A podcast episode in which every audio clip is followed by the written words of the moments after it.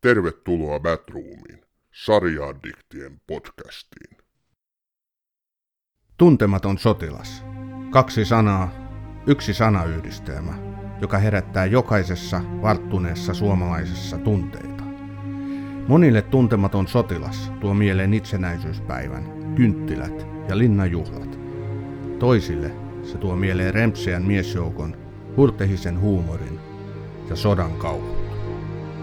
Ohjaaja Aku Louhimies tarttui klassikkoteokseen siitä valmistui jo kaikkiaan kolmas filmatisointi ja myöhemmin samanniminen TV-sarja vuonna 2017.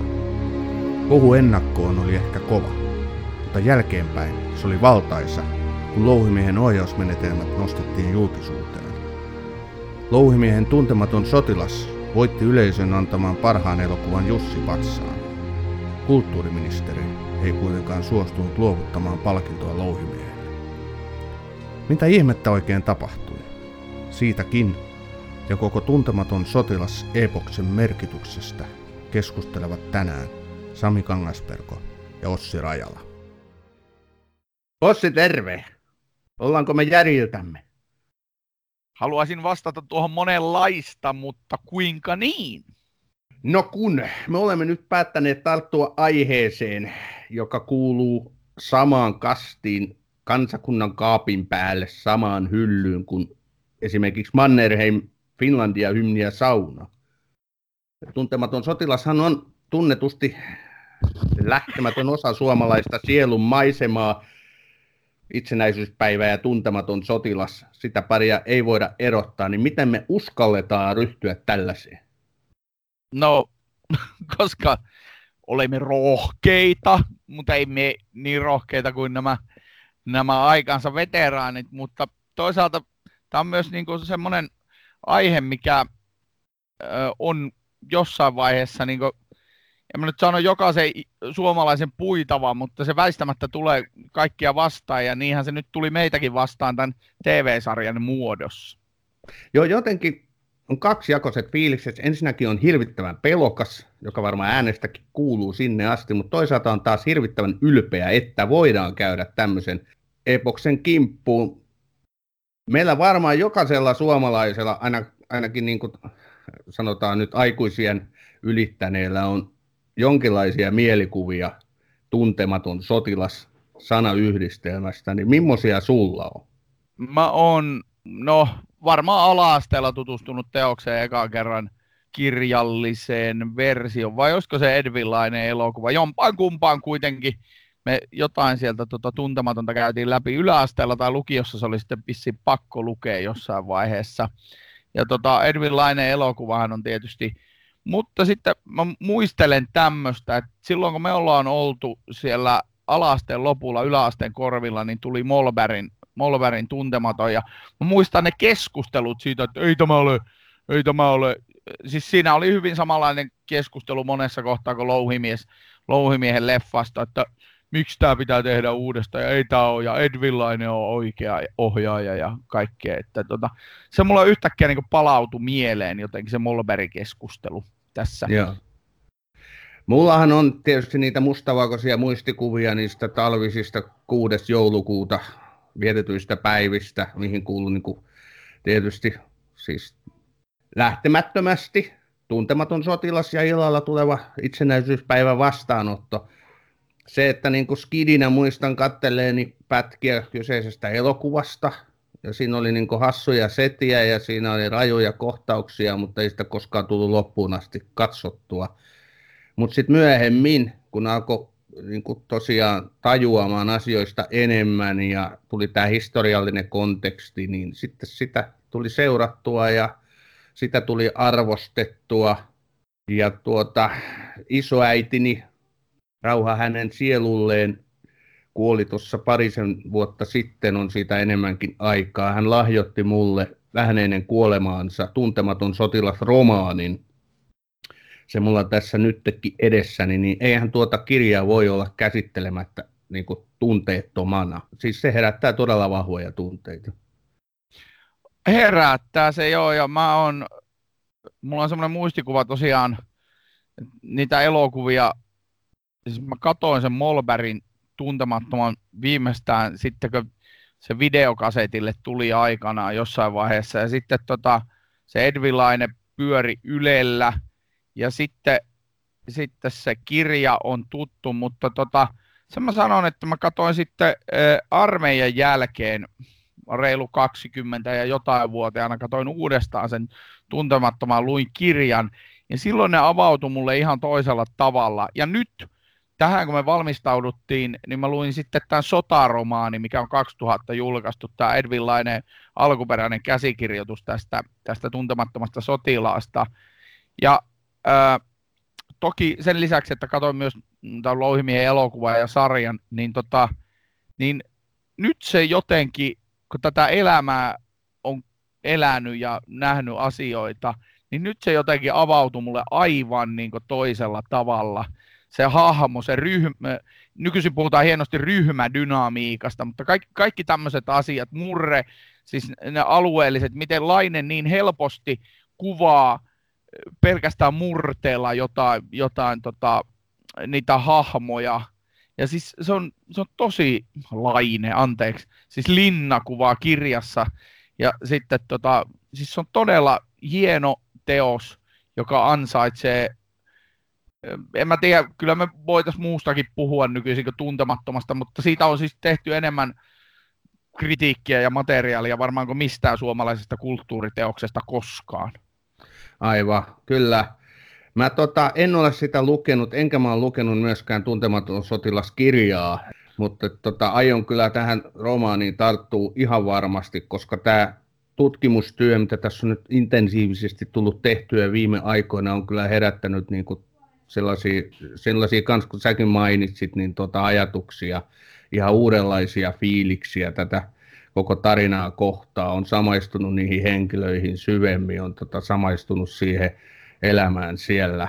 Ja totta kai, kun omassa suvussa on sitten näitä veteraaneja, kaikki he ovat kyllä poistuneet keskuudestamme, mutta kaikkien niidenkin tällaisten niin kuin sukutarinoiden ja historiallisen niin kuin yhtymäkohtien kautta, niin tämä on tullut todella lähelle. Sä tuossa mainitsit Molberin.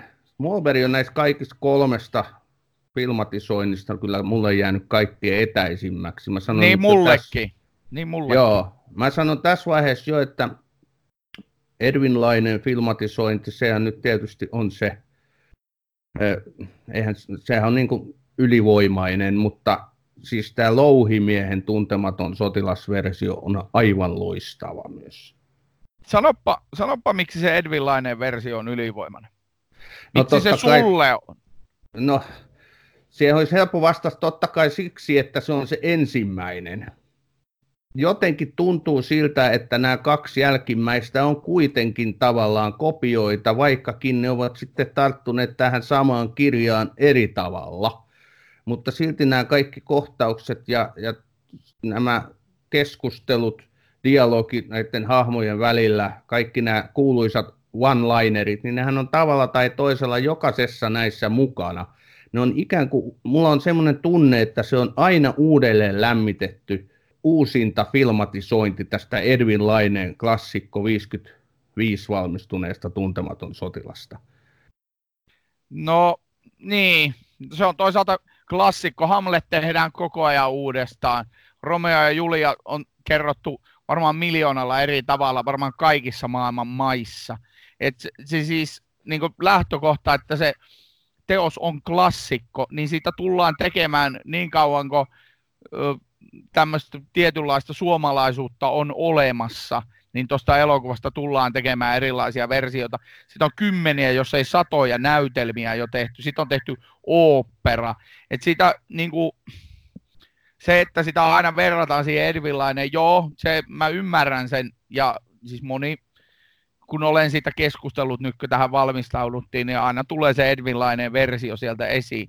Mutta sehän, äh, kannattaa muistaa, se on tehty vuosi ton kirjan kirjoittamisen jälkeen. Menikö se nyt silleen, että tämä oli 50, ö, 53 kohan tämä julkaistiin? 54 on ilmestynyt tämä romaani. Joo, ja seuraavana vuonna, seuraavana vuonna tuli sitten Laineen elokuva. Ja kun ne ihmiset, jotka meni kattoon, sehän sai tosiaan miljoona yleisön, niin kenellekään niille ei tarvinnut selittää mitään siitä sodasta. Siinä elokuvassa oli näyttelijöinä veteraaneja ja Laine, joka ei itse päässyt siihen sotaan, teki sen sotansa sinne Valkokankaalle. Niin tota, se on niin kuin aivan eri lähtökohta tehdä elokuvaa silloin, kuin esimerkiksi myöhemmin Molberillä ja sitten Louhimiehellä.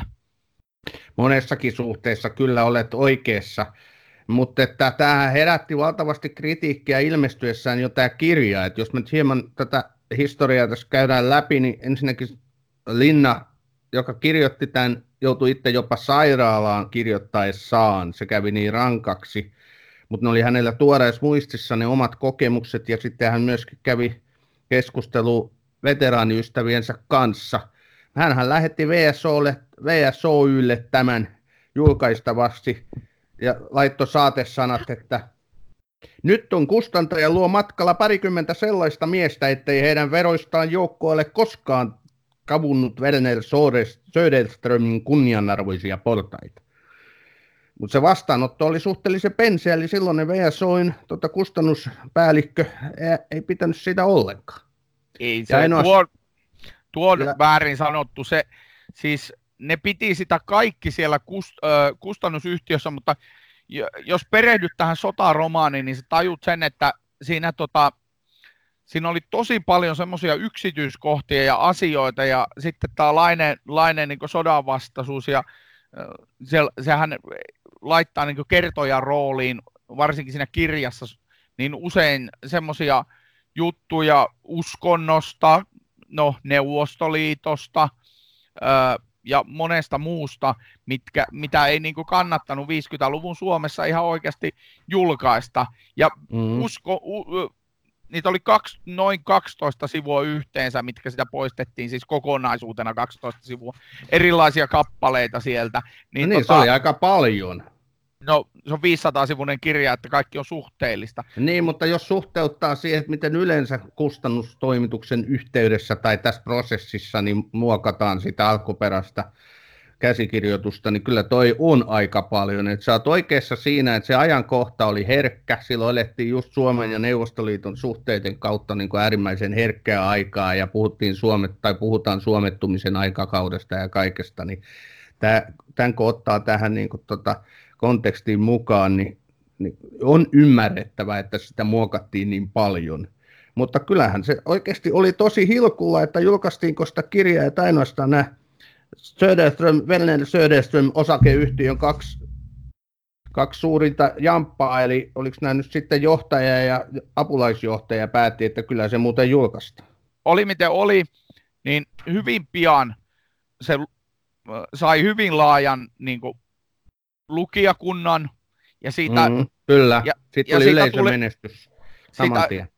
Se oli siis terapeuttinen tapa sekä veteraaneille että heidän perheilleen käydä sitä sotaa läpi, koska, koska niin kuin silloin yli 70 vuotta sitten, niin pelkästään ne veteraanit ei ollut traumatisoitunut. Koko hiton maa oli sotatraumaa täynnä. Täällä oli, täällä oli lottia, täällä oli yksinäisiä yksinhuoltaja äitiä, jotka oli hoitanut tiloja monta vuotta yksin. Ja, ja niin kuin koko maa oli, okei nyt 50-luvulla oli jo jälleenrakennus käynnistynyt, mutta koko maa oli kuitenkin hyvin pitkälle semmoisessa tilassa, mitä me ei voida, vaikka tulisi minkälainen lama, jos ei tule uutta sotaa, kop, kop, koputan puuta, niin, niin tota, me ei voida ymmärtää. Aivan, se on ihan totta ja tämä auttoi kansakuntaa toipumaan omalla tavallaan. Ja Edwin Laine, kun tarttui tähän saman tien, niin se myöskin toimi tämmöisenä hienona jatkumona. Tämä kirja oli niin tuore, että siihen, siitä tehty elokuvakin muokkautui sitä kautta todella tuoreeksi. Sitähän ennen oli jotain sotamies Sveikkiä, Swaikkia, millä se lausutaan, antakaa mulle ante. Joo, niin tota, kehuttu kovasti, että tämä oli erilainen. Niin kuin Linna sanoi, niin tuntemattomassa sotilaassa minä annoin sitä paitsi suomalaiselle sotilaalle jotakin, jonka Ruuneveri oli unohtanut hänelle antaa, nimittäin pään. Näin totesi Väinölinna vuonna 1964 keltoessaan tästä prosessista.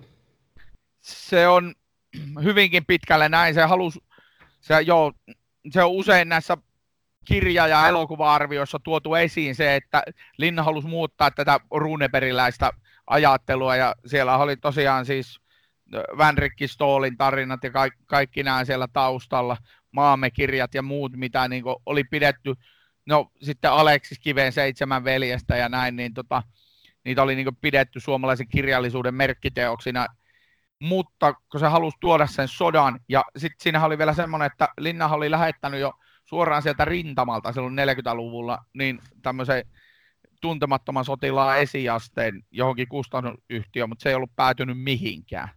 Ja mm-hmm. sitten se kymmenen vuotta myöhemmin sitten, kun se, sillä tuli rauha ja oliko se, mikä se oli se, no se oli kirjoittanut kuitenkin pari kirjaa ja sen jälkeen kirjoitti tuon. Mutta Sami, mitenkäs nyt sitten, kun Linna kirjoitti tämän tuntemattoman sotilaan, niin, niin tota, sehän sitten vaurastui, se oli Tampereella Finlaysonilla töissä, mutta sehän muutti sitten jonnekin, mihinkäs se muutti sieltä? En minä muista, Hämeenkyrön jonnekin mettään perukoille. Mis, missä sä asu, asustelet? Hämeenkyrössä jossain mettän perukoilla. Mutta jos sä nyt kysyt, että kävinkö minä ottamassa niitä valokuvia sieltä, niin en käynyt. En no miksi et mennyt? Oisit mennyt. Mennyt. En, en päässyt katsomaan. Tämä on Batroom. Välillä innokkaasti, aina äänekkäästi. Kyllähän tästä riittäisi nyt puhuttava. Ensinnäkin tästä kirjasta, sen kirjoittamisen historiasta, siitä kirjailijasta, laineesta riittäisi puhuttavaa tästä niin kuin historiallisesta kontekstista riittäisi puhuttavaa, Molderista riittäisi puhuttavaa, mutta nythän me taidetaan sitten kuitenkin mennä tämän sarjan pariin. Mennään sarjan pariin. Sarjasta semmoinen mielenkiintoinen alustus tähän, että kävin tuota keskustelun vaimoni 96-vuotiaan Vaarin kanssa, joka on siis on sotaveteraani, ja se, sen kommentti tästä sarjasta oli, että hän ei tykännyt siitä, kun siinä, siinä niin alustetaan ja kerrotaan niin paljon siinä sarjassa niitä asioita. Tämä palautti mut siihen ajatukseen tästä, mistä edelleenkin puhuttiin silloin sitä, että 50-luvun ihmis, 50-luvulla Edvinlainen elokuvan nähneet, niin niille ei tarvinnut kertoa, että mitä sodassa tapahtui, miten asiat meni. Mutta 2017 oleville ihmisille se kannattaa kertoa, tai nyt 2019 se kannattaa kertoa. Ja mun mielestä se on sen sarjan yksi vahvuuksia, että siinä jokaisen niin kuin, jakson alussa kerrotaan, missä vaiheessa sotaa mennään. Toi on hyvä pointti ja upeaa, että sä oot ottanut 96-vuotiaan veteraanin kanssa keskustelun tämän. Aivan loistavat propsit sulle siitä. Mä taas sitten, mä otin omien laps, lasteni kanssa, 15-vuotiaan tyttäreni ja 13-vuotiaan poikani kanssa, jotka olin suorastaan alkuun pakottanut Mutta siinä kävikin niin, että ensimmäisen jakson jää keitaattanut pakottaa yhtään. Eli he kyllä niin tykkäsivät tästä, mutta se hän oli niin kuin viihteellinen näkökulma. Heillä ei sitten taas ollut tämmöistä historiallista tapaa tarkastella tätä. Ei tietenkään, ei, ei heillä ole muuta kuin koulutyön kautta tullut tätä. Ja toi, he sitten taas esitti sitä, että tämä oli niin kuin hirveän helposti katsottava. Ja varmaankin, tai he halusivat just nimenomaan nostaa sitä esiin, että se oli hyvä, kun siinä oli kronologinen järjestys ja sitten hän rakasti näitä henkilöhahmoja ja he itkivät, kun nämä henkilöhahmot kuolevat. Et kyllähän se tunne tuli sitten sieltä kautta. Joo, toi on itse asiassa, mä juttelin taas reilu parikymppisen ystäväni kanssa, niin noi on hyvin samanlaisia niin huomioita siinä. Ja mä itse mietin, mä yritin muistella, olen tosi huono kaikissa muistiin liittyvissä asioissa, mutta – yritin muistella, miten mä itse parikymppisenä koin, niin kyllä noin mitä sä mainitsit niistä teidän tota, lasten kokemuksista, niin ne on hyvin samanlaisia, mitä mä itse muistan silloin nuoruudesta. Että se, se tavallaan se syvyys ja kaikki muu on, se on tullut sitten tässä keski-ikääntymisen myötä. Taas me päästään tähän, me vaikutetaan jotakin kyllä ja Joo, kyllä. traumatisoituneita. Joo, traumatisoituneita omasta iästämme, kyllä. kyllä. Mutta silti hei, mun täytyy vielä noista lasten puheista nostaa se esiin, että he piti tätä kyllä aivan liian synkkänä. Että se oli niin hirvittävän synkkä.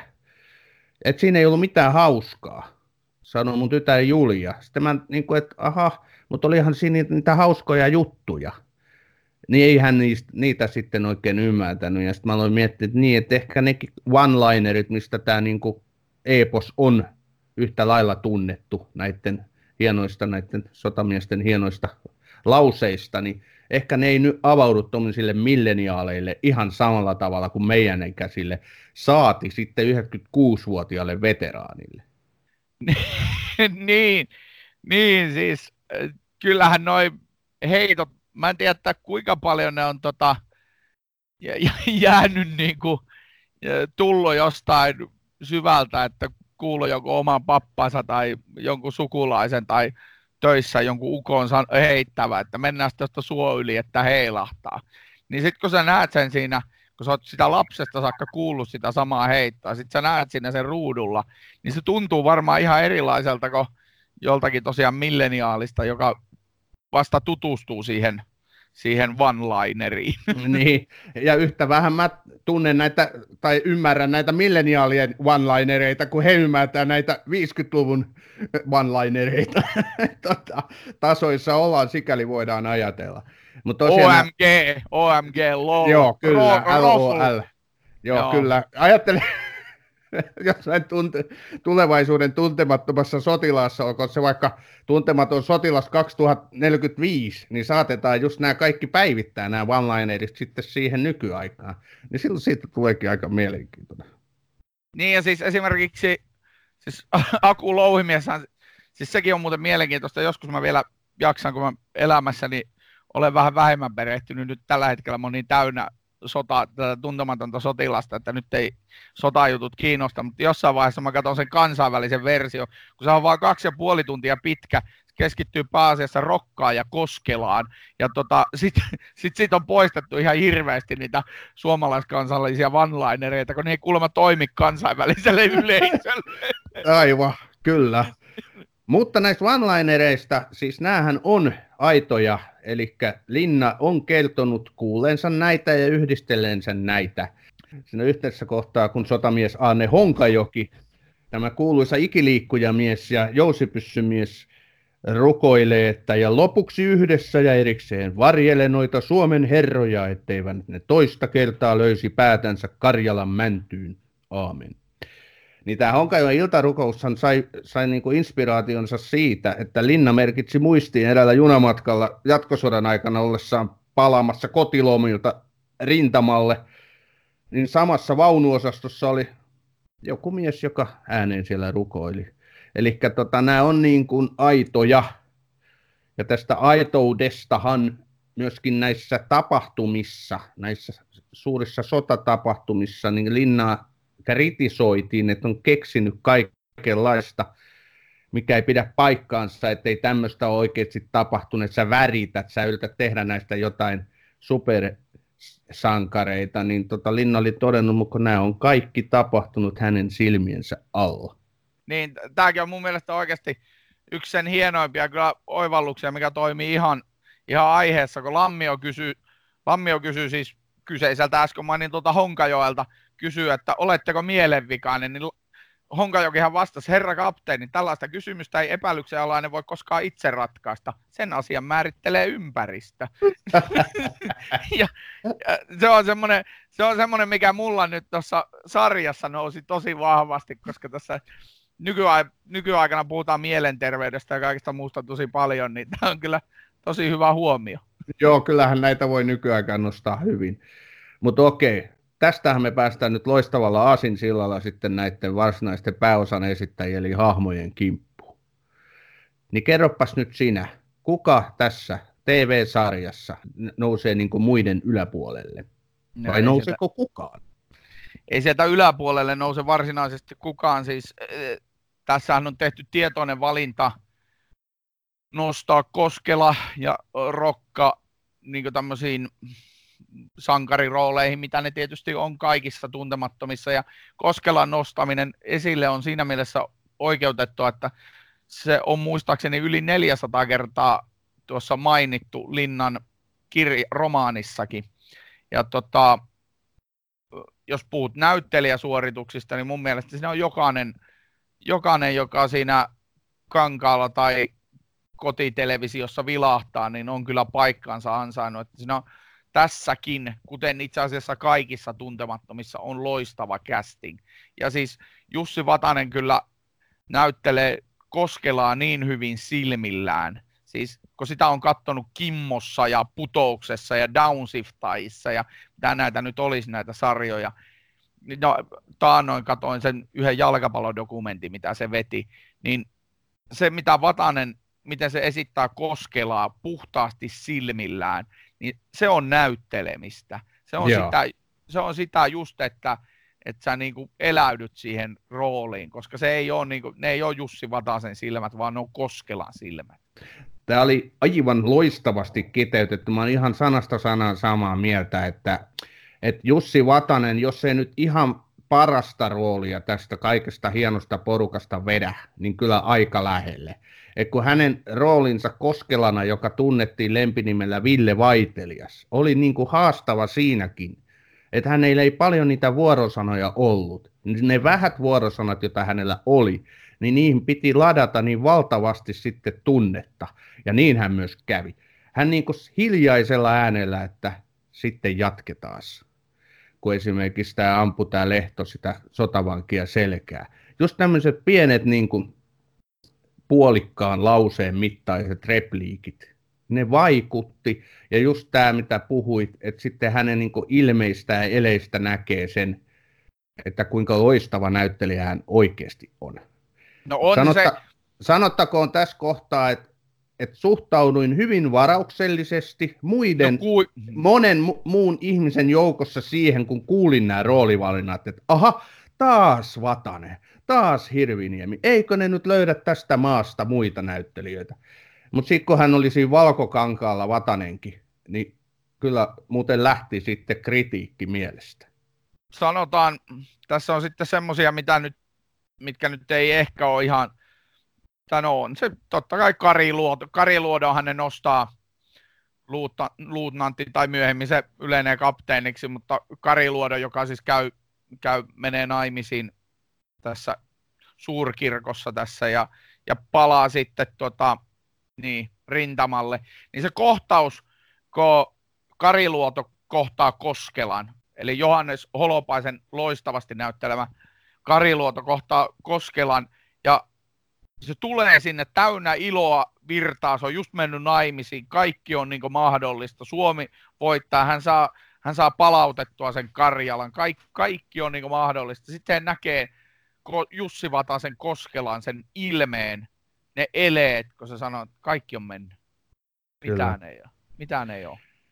Kyllä se, on, se kontrasti on valtava tosiaan, Kariluoto tulee puhtana poikana, ränikä kiillotettuna sieltä, just vihittynä ja täynnä tarmoa. Ja sitten niin kuin melkein seuraavissa otoksissa hän uhraa itsensä ja koko sen joukkueen. Hän ei vaan suostu antaa periksi. Hän meinaa ottaa sen vihkisormuksen pois, vai ottaako hän sen pois ja laittaa sitten lompakkoon. Hän meinaa heittää sen ensiksi menemään, onneksi ei sitä tee. Ja sitten tulee luoti otsaan, niin ne on kyllä niitä kohtauksia siinä sarjassa, niin kuin elokuvassakin tietysti, että sitä ei pysty niin kuin nieleskelemättä katsoa. Et mä pidin erittäin paljon just tästä Holopaisen suorituksesta Kariluotona. Mulla ei Kariluoto sanonut mitään aiemmin. Siis mä en, nä, tässä on niin paljon näitä nimiä ja hahmoja, että ne vaan sekoittu mun mielessä – mutta nyt kun tämän sarjan katsoin, niin Kariluoto on yksi ehdottomia tähtiä tässä. Johannes, Holopa, Johannes Holopainen on mulle silleen tuttu. Mä olin tuossa no, te- Kom-teatterissa, kävin katsomaan tämmöisen kuin Pasivos Here, ja, ja Johannes Holopainen oli se Pasi siinä, ja tota, se on kyllä, hän on todella hyvä, hyvä näyttelijä.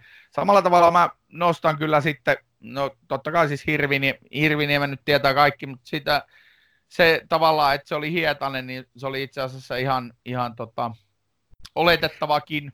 Kyllä, se oli tähtiin kirjoitettu, että, että Aku Hirviniemestä tulee vuonna 2017 Hietasen esittäjä tuntemattomaan sotilaaseen. Oli se tavallaan, mutta sitten mä tota, nostasin ton... Mut hei, puhutaan nyt hetki vielä Hietasesta, kun tähän liittyy semmoinen henkilökohtainen Aku Hirviniemen tragedia. Eli se jotenkin osuu myöskin aika osuvasti yhteen, että kun hän aloitti tekemään tätä roolia, niin Hietanenhan on siinä alussa tämmöinen huuliveikko, humoristi, hyvän tuulinen, kaikkia kohtaan koko ajan mennään lujaa. Ei niin kuin missään kohtaan muserruta paineen alle eikä, eikä niin kuin olla liian, liian surullisia mistään, mutta sitten tapahtuu muutos, että mitä pidemmälle se kulkee se elokuva ja tässä tapauksessa sarja, niin hänenkin henkilönsä tulee semmoinen selvä muutos. Hän muuttuu sulkeutuneemmaksi ja ahdistuneemmaksi ja vastuu painaa tietysti, kun tulee myöskin ylennys sotilasarvoon. Ja myöskin Aku, Hietaniemillä, Aku Hirviniemillä hän kävi vähän samalla tavalla siinä, että kun hän aloitti tekemään tuntematonta, niin hän oli vielä hyvissä voimissa, mutta sitten tämä niin kuin työpaine kun hänellä oli miljoona projektia samanaikaisesti, johti siihen, että hän joutui työuupumuksen takia lomalle. Niin kun hän palasi sieltä, niin hän ujuttautukin sitten taas sen murheellisen hietasen rooliin. Että konteksti oli myös aidossa elämässä aikamoinen. Jos puhutaan tästä sarjasta, siinähän siis Hietanen kohtaa Veeran, jo, jota ei ole, siis tätä kohtaamistahan ei ole missään elokuvassa esimerkiksi. Sitä ei ole muuten Linnan kirjassakaan sinänsä syvyyttä siihen Petroskoin, no Rosvoreissuhan se oli. Sehän oli semmoinen. Kyllä. ja se on kyllä, se miten ne löytää sen Veeran kanssa yhteyden, niin se oli jotenkin, se oli toinen semmoinen liikuttava kohta. Sitten tietysti siis... Mutta pidikö sitä onnistuneena? Ai sitä kohtausta. Niin, tai kun puhutaan Veerasta ja Hietasesta, niin mun mielestä no mä... se jäi täysin kesken. No mun mielestä se oli hienoa, että se lähti etsimään sitä. Sitä ei selitetty yhtä, että missä se Veera olisi ollut. Nimenomaan, kun ei selitetty ja sitten näytetään vaan ne kasvot kuitenkin. Et mun mielestä se jäi kesken, niin se tuntui jotenkin väkisen liimatulta tähän. Sä nostit esiin, että haluttiin tuoda näitä naishahmoja. Se on ihan hyvä ja ylevä ajatus että tähänkin elokuvaan pyritään saamaan myöskin rintamalla olevien naisten kohtaloita esiin. Hienoa. Paula Vesala muun muassa tekee hienon roolin, mutta tämä Veera ja Hietanen, niin mulle jäi kyllä vähän semmoinen vahva maku suuhun, että tämä haluttiin ihan väkisin tähän nyt tuoda semmoista niin kuin romanttisuutta ja kaihoa ja sitäkin kautta niin kuin, mm. Tota ymmärrän, ymmärrän pointtisia sen lisäksi, niin kun, jos sä puhut siitä Paula Vesalasta ja Veerasta, niin tämä Veerahan sentään vaikuttaa toimialta, siis ihmiseltä, jolla, jolla on niin omia mielipiteitä, niin katoppa Paula Vesalan ihan oikeasti kaikki ne repliikit ja kaikki mitä, niin ei se, se on vaan siinä rokaan mukana, se on lyyti. No se on, se on niin kuin tavallaan, nyt käytän huonoa sanoa, antakaa, sanoa, antakaa anteeksi, mutta semmoinen pönyttäjä. Että tota, se nyt on siellä kotona odottamassa ja hoitaa lapsia, järjestelee joulua ja rukoilee, laittaa ruokaa ja laulaa lapsille jouluna. Mutta mä ymmärrän niin kun sen asetelman hyvin, ja sitten kun Rokka tulee kotilomille, ja sitten on heitä, heidän näitä yhteisiä hetkiä, kohtaamisia, katseenvaihteluita ja muita, niin se, se, se toimii siinä elokuvassa hyvin, mutta tämä Veera Hietanen ei mun mielestä toiminut hyvin. Mä, to, to, tuossa tota, sarjassahan siis molemmat, molemmat tarinat, sekä Veera että toi tota, Veera, jota muuten esittää se Posharskaja, Posharskaja, Diana Posharskaja roolinsaan tulee tässä sarjassa sitten enemmän esille, kuten myös sitten niiden Lottien ja tämän, eikö se ollut Lotta Kotilainen tämä nyt tämä, joka kierteli siellä tuon Sarastien. Tätä Martta Tikkanen, joo, näyttelee, kyllä. Joo, niin tota, niin hänenkin roolinsa vähän syvenee, sitten ne menee sinne, käyvät siellä kolillakin kuvattavana, jota mä en muuten tajua.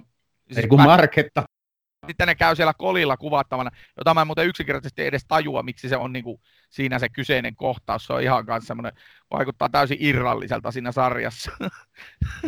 Siinä on, ehkä siinä sarjassa on muutenkin semmoisia vähän irrallisia, on pitkitettyjä kohtauksia, mitkä jätettiin siitä elokuvasta pois osittain Kyllä. tai jopa kokonaan, niin kuin esimerkiksi tämä no nyt mennään ihan toiseen ko- ääripäähän, että mennään tähän klassikkokohtausten klassikkokohtaukseen, eli tähän nyt seisomme kovennettua Lehto, Määttä ja Rahikainen, mikä nyt sitten tietysti siinä Laineen versiossa on niin kuin tämän elokuvan yksi ikimuistoisempia kohtauksia, kun he sieltä muona varkausmatkalta jää kiinni ja saavat sitten lammiolta rangaistuksen, että menette tuonne kalliolle seisoo. Sitten tulee ne sotilaspommikoneet ja, ja tota, kaikki huutaa nyt suojaan sieltä idiootit, niin äh, minä seison kovennettua, sanoi Lehto. Tämä jäi siitä louhimeinen leffasta pois, ja mä pidin sitä skandaalina, että eihän näin voi tehdä. Eh, eihän tota mm. kohtausta voi jättää pois. Mutta sitten tietysti se tajuttiin, että se tulee siihen TV-sarjaan, niinhän se tuli. Joo, se tuli ja siis tota, siinähän on itse asiassa siinäkin kohtauksessa vähän näitä, kun siis Jari Olavi Rantala, tämä käsikirjoittajahan käytti siis käsikirjoituksen pohjana sotaromaania, eikä suinkaan tuntematonta sotilasta. Mm, niin si- kyllä. Si- siinähän on tota, vi- viittauksia siinä kyseisessäkin kohtauksessa sitten siihen, mutta olisi se voinut vetää vähän pidemmällekin sen sinänsä siinä, se, että se on Hietanen, Hietanen sanoo Lehdolle, että no sinä oot Jeesus, eikä sä oot, sit, sä oot Lehto sitten Jeesus, kun ne siinä spekuloi, niin se oli muistaakseni siitä sotaromaanista, voi olla, että muistan väärin, mutta joka tapauksessa oli miten oli, se oli hienosti tehty ensinnäkin tuossa sarjassakin se kohtaus kyllä, ja tota, mä en nyt muista kuka se Lehdon näyttelijä oli, mutta ihan ihan käsittämättömän synkkä kaveri se kyllä on tuossa sarjassa. Joo, sä tuossa, aloittiin puhua näissä hahmoissa, nostit esiin, kuin loistava casting tässä on, ja niin totta vieköön on, että onhan tässä niin Suomen kärkipään näyttelijät laitettu kunniakkaasti riviin. On tuotu myöskin semmoisia näyttelijöitä, esimerkiksi joku Max Ovaska ja näitä, joita mä en niin kuin, tai tämä Nuoltamo ja, tai Nortamo ja sitten tota Hannes Suomalainen, jota mä en ole aiemmin kauhean hyvin tiennyt, mutta nyt tiedän. Mutta nyt me puhutaan kyllä hahmosta, mun mielestä hahmosta numero yksi, joka vaikka Koskela Vatanen onkin niin vaikuttava, niin vielä yksi hahmo nousee heidänkin yläpuolelle ja sehän on tietysti Antero Rokkaa näyttelevä Eero Aho. Se... Et kyllä niin kuin, siis Aho kaikkinensa on yksi mun suomalaisista lempinäyttelijöistä. Hän on erittäin karismaattinen. Hän on synkkien elokuvien pahistähti numero yksi. Koska se, se on louhimiehen kaveri. Se no, on louhimiehen nuoruuden no, Jos sanotaan, että louhimiehen kaveri, niin sitten tulee mieleen sellainen ajatus, että jaha, se ottaa sen vaan leffaan, kun se on sen kaveri. Mutta ei se niin ole, vaan että hän on niin hyvä siinä, ja hän tunnistaa niin louhimiehen tavan ajatella, ja millaisia – rooja, rooleja louhimies haluaa näihin elokuviinsa, ja sen takia hän on sitten tullut tämmöiseksi luottonäyttelijäksi, ei sen takia, että olisi jotain saunakavereita. Niin, en, en osaa siihen sanoa, se on siis yksinkertaisesti Eero Aho on loistava tuossa roolissa, ja, ja siihen muistaa sitä kirjasta ikuisesti, ikuisesti sen loppupuolelta se yhden kohtauksen, kun se yksi kokonainen kappale alkaa, että rokka pelkäsi, piste. Ja tämän Eero Aho saa näytettyä siinä sarjassa mun mielestä hyvin, että sehän, kun se tulee ja kun se tappelee, tappelee tota, siis Lammio ja Sarastien kanssa siellä näistä, näistä kivistä poluilla ja monesta muusta asiasta, ja tulee sen, tulee sen vankinsa kanssa sinne hillumaan sinne tota, päällystön korsuun, upseeriston korsuun, niin tota, si, siinähän silloin se näyttelee loistavasti sen uhon. Ja sitten siellä loppupuolella se mun mielestä kyllä tosi hienosti välillä sen silmissä käy se pelko, mikä käy niillä kaikilla. Et... Ja se turtumus. Mm. Se turtumus sitä sotaa kohtaan ja sitä, mitä he on tekemässä, se tavallaan niiden sotilaiden käsitys siitä tarkoituksesta häviää. Sitä ennen se oli vahvasti läsnä siinä alkupuolella. Tiedettiin, mitä oltiin tekemässä. Nyt haetaan Karjalla takaisin, sen jälkeen palataan kotiin. Mm. Mutta sitten taas siinä sodan loppupuolella, tämähän on historiallista faktaa, kun kolme vuotta oltiin tapeltu jatkosodassa ja, ja kavereita oli mennyt ympäriltä, niin se tarkoituskin oli hävinnyt. Ei enää tiedetty, miksi ollaan siellä, missä ollaan. Ja sitten alkoi se vetäytyminen ja kaikki. Niin Ahosta näkee niin kuin hyvin just tämän Rokan näyttelemisen kautta sen, ne vaiheet. Alkuun oltiin vähän niin kuin intoa täynnä, okei, he oli veteraaneja talvisodasta Rokka ja Tassu, joka siis Susi, joka tuli silloin täydennysmiehinä, mutta joka tapauksessa oli sillä tavalla pressissä kunnossa, että heillä oli niin kuin tarkoitus ja paljon annettavaa, mutta siinä loppupuolella se oli kyllä hävyksissä. Silloin oli kyseessä enää vain elojäämistaistelu. Joo, se, mä en muista nyt, oliko se se nelone, nelos- vai vitosjakso. Nämähän on siis hienosti itse asiassa rakennettu itsenäisiksi kokonaisuuksiksi ne jaksot. Joo, kyllä. Tuossa TV ja viisi jaksoa siis yhteensä. Joo, ja ne siis, niitä pystyy kyllä tosiaan, tai en tiedä, en ole yrittänyt, mutta, mutta tota, ne, ne, kyllä on siis se, sillä tavalla tunnimittaisia itsenäisiä kokonaisuuksia, niin oliko se nyt nelosjaksossa, muistaakseni siinä alussa tuo Suentassu sanoo Rokalle, että Antti me hävitään tämä sota, ja sitten se Rokka vielä lohduttaa siinä, mutta sitten siellä jakson loppupuolella se tota, tulee tämä ko- kohtaus, että tota, syökää ne sokerit pois, että kohta me kastutaan, me uijaan tuossa joessa. Kun siinä näkyy sitten se toivottomuus, kun se ei enää edes tajua, tajua sitä, että mitä tässä, niin kuin, mitä tässä tehdään. Että tässä mm. nyt vaan yritetään selvitä. Ja kaikista näistä kolmesta elokuvasta nostan Louhimiehelle siinä kohtaa hänet niin kuin Framille, että hän osaa tuoda tämän sotilaiden tunnelman kaikkein parhaiten esille. Sen väsymyksen, riutuneisuuden, sen pelon, ka- pelon ja kaoottimaisuuden, et, tai sen kaauksen, mikä heidän mielessään on. Se on niin kuin, me puhutaan tänään Aku Louhimiehen metodista siitä, millainen hän on ohjaajana hyvässä ja pahassa, ja tässä kohtaa se hänen metodinsa niin kuin tuottaa tuloksia. Se, miltä suomalainen väsynyt, kaikkensa antanut sotilas näyttää. Tämä on Batroom. Välillä innokkaasti, aina äänekkäästi. Tähän liittyy monta asiaa siihen, että sille elokuvaporukallehan käytiin niin luennoimassa pitkiä pätkiä muun muassa sotatraumoista ja molemmat käsikirjoittajat, eli Louhimies ja Rantala olivat tutustuneet Ville Kivimäen vuonna 2013 ilmestyneeseen Murtuneet mielet, jota suosittelen muuten kaikille, lukekaa se, se toimii, se kertoo siis sodan traumaattista traumatisoimista suomalaisveteraaneista ja se on kyllä se on tutkimuspohjainen kirja ja no, se antaa vähän näkökulmaa tiettyihin asioihin, mitä täällä maassa on, että miksi meidän edeltävät polvet on tietystä asioista niin puhumattomia, että se on hyvin hankala puhua asioista, mitä ei itsekään oikein ymmärrä. Aivan. Ja, ja Linnalla oli tietysti omakohtaiset kokemukset. Hän oli itse rintamalla, hän oli aliupseeri tässä jalkaväkirykmentti JR8. Et, ja sitten kun sit sodasta oli kulunut vasta se kymmenen kunta vuotta, niin hänellä oli ne tuoreessa muistissa ja hän oli paljon tekemisissä myöskin omien veteraaniystäviensä kanssa. Ja tässä kohtaa on nyt pakko nostaa asia esille, mikä on totta. On ainoastaan kaksi hahmoa tässä kirjassa ja tietysti samalla näissä elokuvissa, jotka ovat autenttisia todellisuuteen nähden, jotka Linna on itse maininnut. Toinen oli Koskela ja toinen oli Rokka. Ja tota, musta oli hirveän mielenkiintoista. Mä en ollut aiemmin jostain syystä tätä Rokan tarinaa niinkään sitten tutkinut, mutta nyt tutkiin, että hänen niin kuin todellinen vastineensa... Ai Viljami Pylkäs vai? Joo, William Pylkäs, pientilallinen kannakselta. Ja se, että millainen sotilas hän todellakin oli, oli niin kuin yksi yhteen Rokan kanssa, että se oli se supersotilas ja sitten taas tämmöinen kuriton päällystön kauhu.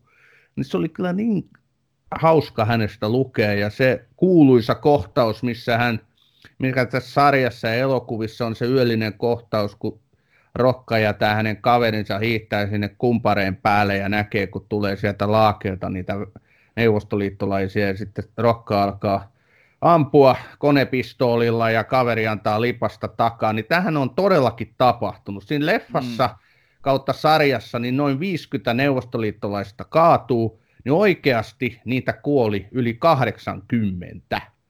Mä luin, että 619 luotia, 17 lipasta.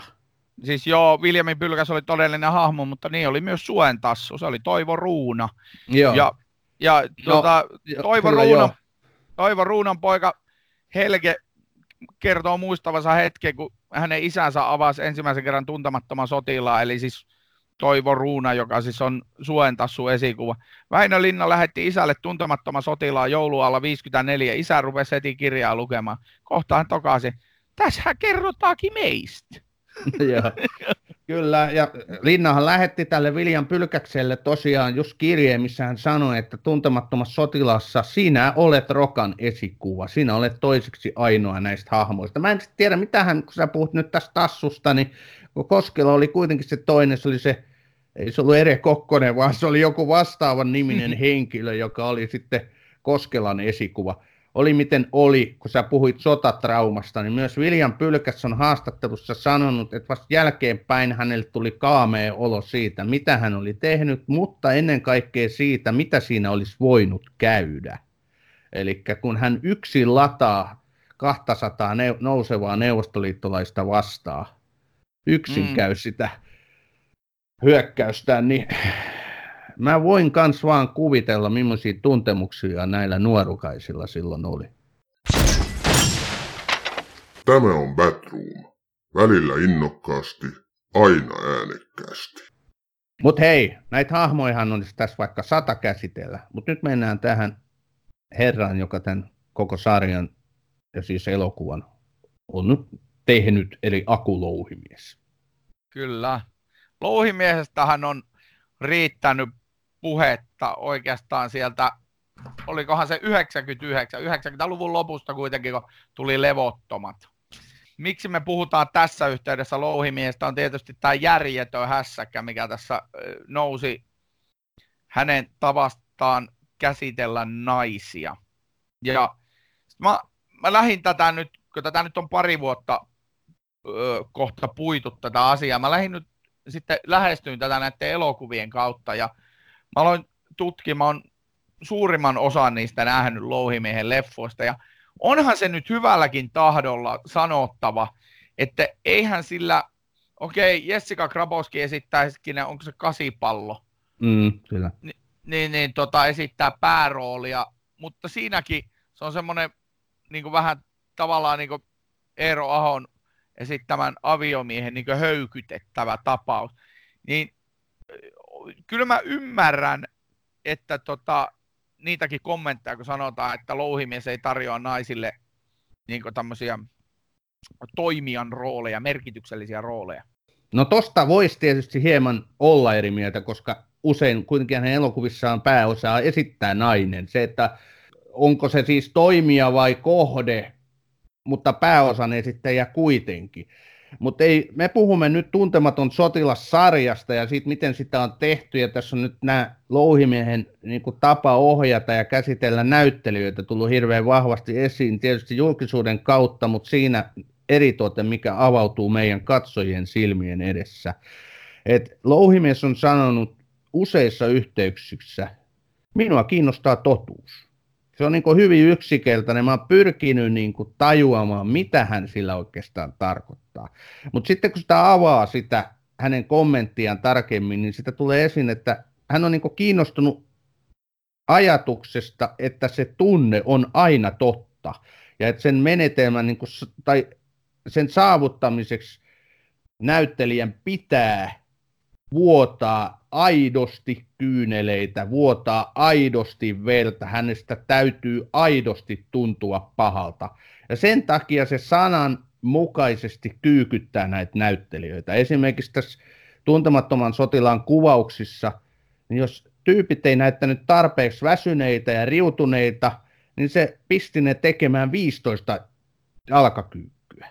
Ja sama toistui sitten useita kertoja. Se nukutti niitä metsässä, korsussa vailla lämmikettä ja mukavuuksia, koska se halusi, että ne samaistuu siihen 40-luvun riutuneeseen sotilaaseen. Ja tämä niin metodi näytteleminen, jos sitä nyt näin voidaan kutsua, niin se näkyy kaikissa hänen teoksissa ja eritoten tässä tuntemattomassa sotilassa. Se todellakin halus, että siinä perääntymisvaiheessa nämä joukot, jotka sieltä tulee ja laahustaa, ne on todellakin turtuneita, riutuneita, väsyneitä, ja sen todellakin katsoja huomaa siinä elokuvassa. Niin, Et... siis Tur- Turkka Mastomäki, joka siis e- esittää, oliko se nyt Aalto, mikä kuolee siellä alkupuolella, niin kun se tota, kuolee vesisateessa, niin se, se oli saanut sellaisen hukkumiskokemuksen siinä, kun se oli maannut suu auki sieltä ja tan- tankista, vesitankista heitetään vettä suoraan naamalle, niin se on saanut sellainen hukkumistuntemuksen ja louhimies vaan huutaa, että ei kun makaa vaan siellä, mutta kun mä meinaan tukehtua. Joo, kyllä. Ja tota, Aku Louhimies joutui, tai laihtu kahdessa kuukaudessa 15 kiloa. Näitä tarinoitahan riittää. Et se, Aku et... Louhimies. Eiku, Aku, Aku, mikä Hirviniemihän se. tai muuten ne... Louhimies sittenkin laihtua, oli varmaan kovaa hommaa. Mutta, mutta oli... Hirviniemestä puhuin jo. Kuitenkin, koska 40-luvulla suomalaiset nuoret miehet, sotilaathan olivat jo valmiiksi riutuneita. Ei todellakaan ollut tämmöisiä kuin nykyiset. Et turhista lihaksista piti päästä eroon, kun tähän suorit, näyttelijäsuoritukseen valmistauduttiin, mutta eritoten sitten näistä turhista niin elintasomakkaroista vyötärön ympärillä. Mutta tämähän on ihan, mä en itse asiassa oikein ymmärrä, miksi tästä tehdään näin kauheat kohua, tai ymmärrän mä nyt sitä halutaan sit tuoda esiin niin kuin siinä mainostamis... Nyt, puhuta, nyt ei muuten sit puhut niistä kahdeksasta naisnäyttelijästä eikä tästä rikatellijutusta, vaan otetaan nyt esiin se, että näin on tehty yöt ja, iät ja ajat jossain Hollywoodissa. Mä muistan lukeneeni jo joskus 25 vuotta sitten, kuinka Robert De Niro laihdutti jotain, tai ensin se lihotti itse ihan valtavaksi palloksi, että se voisi näytellä Al Caponea. Ja sitten se tota, laihdutti itse niin joku 45 kiloa jossain kolmessa kuukaudessa, että se pystyi näyttelemään tässä legendaarisessa elokuvassa Cape Fear. Ymmärrät, ymmärretään niin, sä, miksi että... suomalaiset tekee niin kauheita juttua, että mun piti laihduttaa, mun piti lihottaa, mun piti olla jossain korsussa kipinävuorossa, mun piti syödä pelkkää puuroa, bla bla bla. Ei se ole mitään. Tuossa tota, toi, siis kysymys on siitä, mitä ne itse haluaa tehdä. Kyllähän Eero Hauki kertoi haastattelussa, se oli yhdessä kohtauksessa, siis rokkana ollut, niin Louhimies oli heittänyt sitä kivellä päähän, ihan vaan saadakseen siitä jonkun reaktion. niin sitten kun okay. tä, tä, tä, tässä mennään tota, niin kuin siihen niin kuin syvemmälle, niin kyllä tämä niin kuin, kysymyshän ei ole, niin joo, näissä, mä en Kysymyshän usko... ei ole, mitä? Mistä ei ole kysymys?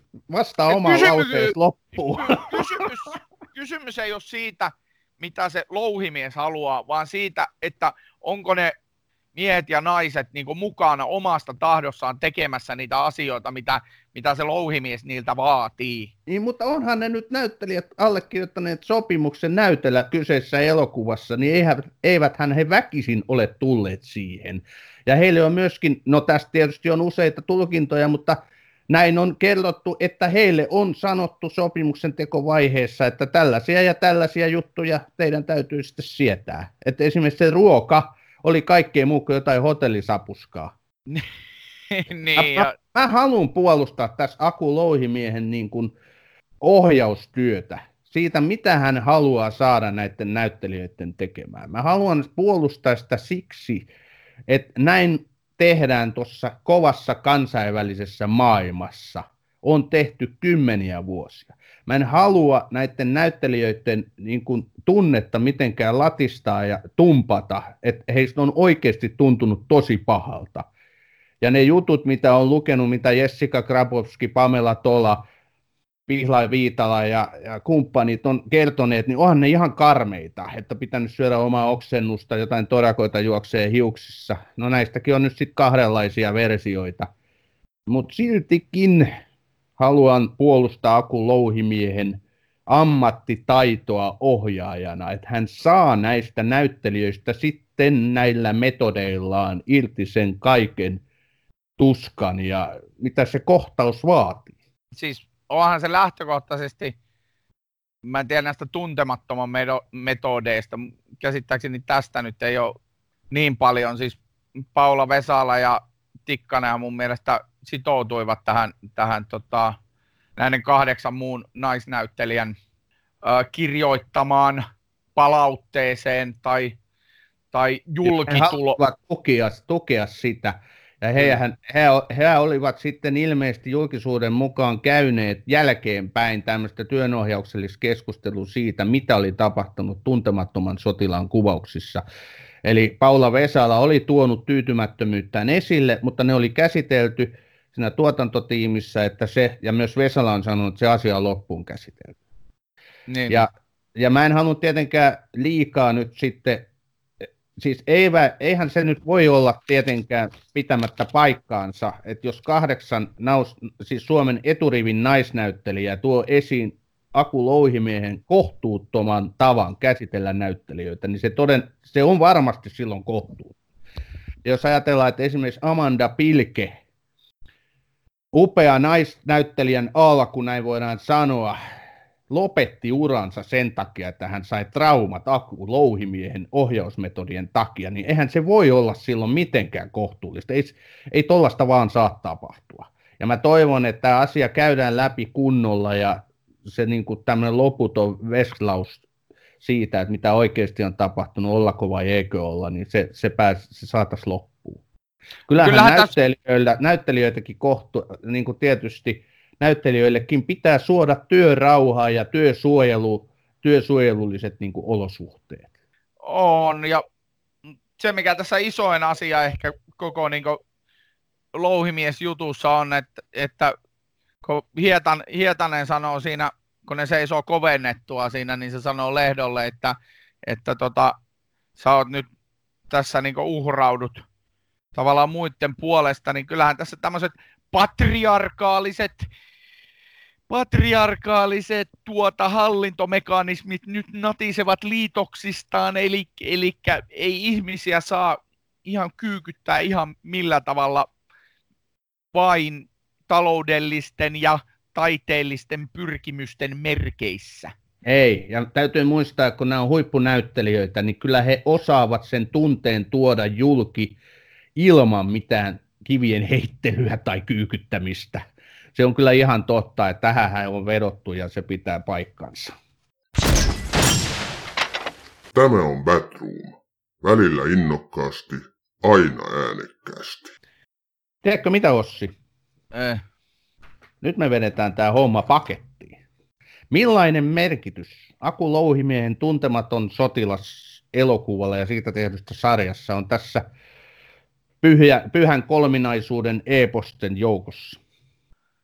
Se on, se merkitys ilmenee varmaan sitten parin 30 vuoden päästä, kun nämä nykyiset, esimerkiksi sinun lapsesi ja, ja, ja sitten vähän vanhemmat ja ehkä pikkusen vanhemmat kasvavat aikuiseksi, niin sitten se, varmaan se merkitys selviää niin todella. Se merkitys on tuolla tuo tarina uusille polville, mutta mä haluan sanoa nyt tähän semmoisen asian, että mä aidosti odotin, että se olisi jotenkin rikottu se tarinan rakenne. että siinä, olisi, siinä olisi ollut esimerkiksi Lehto, Koskela, Rokka, ihan miten vaan niin nämä ihmiset olisi tuotu esille ja sitten ihan luotu kotirintama siihen. Siis mä toivon, että ne tulevat tekijät, jotka tekevät tämän TV, TVC tai elokuviin tai johonkin, niin rikkoo tuon rakenteen ja kertoo sen tarinan eri tavalla. Se on nyt kolme kertaa kerrottu tuolla tavalla, ja jos sen pystyy, ja mä en usko oikeasti, että tuota tarinaa pystyy niin kankaalle tekemään ihan tuolleen niin silleen, että se ei toista jotain. Et nyt niin kaikki kulttuurin tekijät, jotka joskus tulee tuntemattomaan koskemaan, niin älkää koskeko tuntemattomaan, tehkää sodasta jonkunlainen tarina, mutta sen ei tarvi olla aina tuntematon. Ja jos teette tuntemattoman, niin rikkokaa se rakenne, kertokaa se tarina täysin eri tavalla, eri kulmista. Mä oon ihan samaa mieltä, että nyt, nyt niin rohkeasti out of box meininkiä ajattelua sinne 2030, 2040, 2050-luvun tuntemattoman sotilaan ohjaajille, koska niitähän tulee takulla lisää. Ja aivan lait, varmasti. Laittakaa näin, laittakaa koko homma aivan uusiksi. Ei Väinö Linna siitä käänny haudassaan, tai jos kääntyy, niin kääntyy tyytyväisenä. Nyt rohkeasti sitten kimppuu. Loistavaa. Mutta kaikilla numeraalisilla mittareilla, kaikilla sanallisilla arvioilla Aku Louhimiehen tuntematon sotilas 2017 on ollut jättimenestys. Se on Suomen kaikkien aikojen kolmanneksi katsotuin elokuva jo nyt. Edellä on vaan ylläri tuntematon sotilas Edwin Laine vuonna 1955 ja Kulkurin valssi Toivo Särkkä vuonna 1941. Nämä on kolme elokuvaa, jotka on yltänyt miljoonan katsojan rajan. Ja tota, TV-sarjalla huikeat katsojamäärät, kun tämähän on myöskin sitten Yle Areena-palvelussa, niin jokaisella viidestä jaksosta reippaasti yli miljoona katsojaa kaiken kaikkiaan.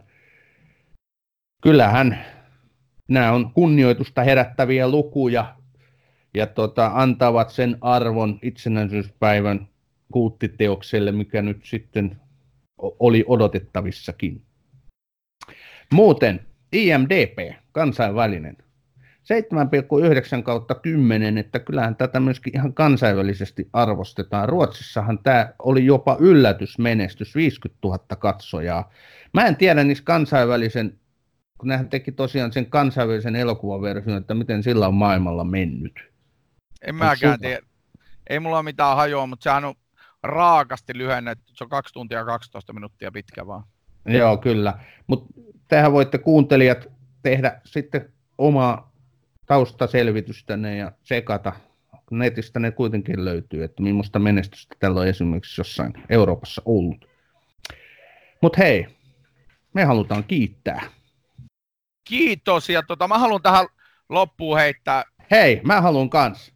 Mä haluan no, kerrankin kanssa sanoa jotain hienoa tähän loppuun, mutta sano sä ensiksi. No mä sanon ensin. Mä, mulle jäi, mulle jäi tää mieleen niin, niin elävästi tää, kun tota, luutnant, luutnantti Lam, Lammio sanoo, sanoo Honkajoelle, että te olette Suomen armeijan syöpäläinen täi, joka viihtyy vain liassa. Niin tähän Honkajoki vastaa, vastaa hienosti, herra kapteeni. Täitä ei kuitenkaan minun käsittääkseni voi syyttää tästä liasta, sillä sehän ei ole syy, vaan seurausilmiö, ellen johdatellut tätä ajatusta väärin. Keskipäivään kiivennyt syysaurinko lämmitti maata ja maassa makaavia miehiä. Puolukan varvut kiilsivät mättäillään. Hiljaa häipyi rattaiden lonkutus häviten kaiken nielevään männikkökankaan hiljaisuuteen. Väsyneet miehet nukkuivat. Hyvän tahtoinen aurinko katseli heitä. Se ei missään tapauksessa ollut heille vihainen. Kenties tunsi jonkinlaista myötätuntoakin heitä kohtaan. Aika veli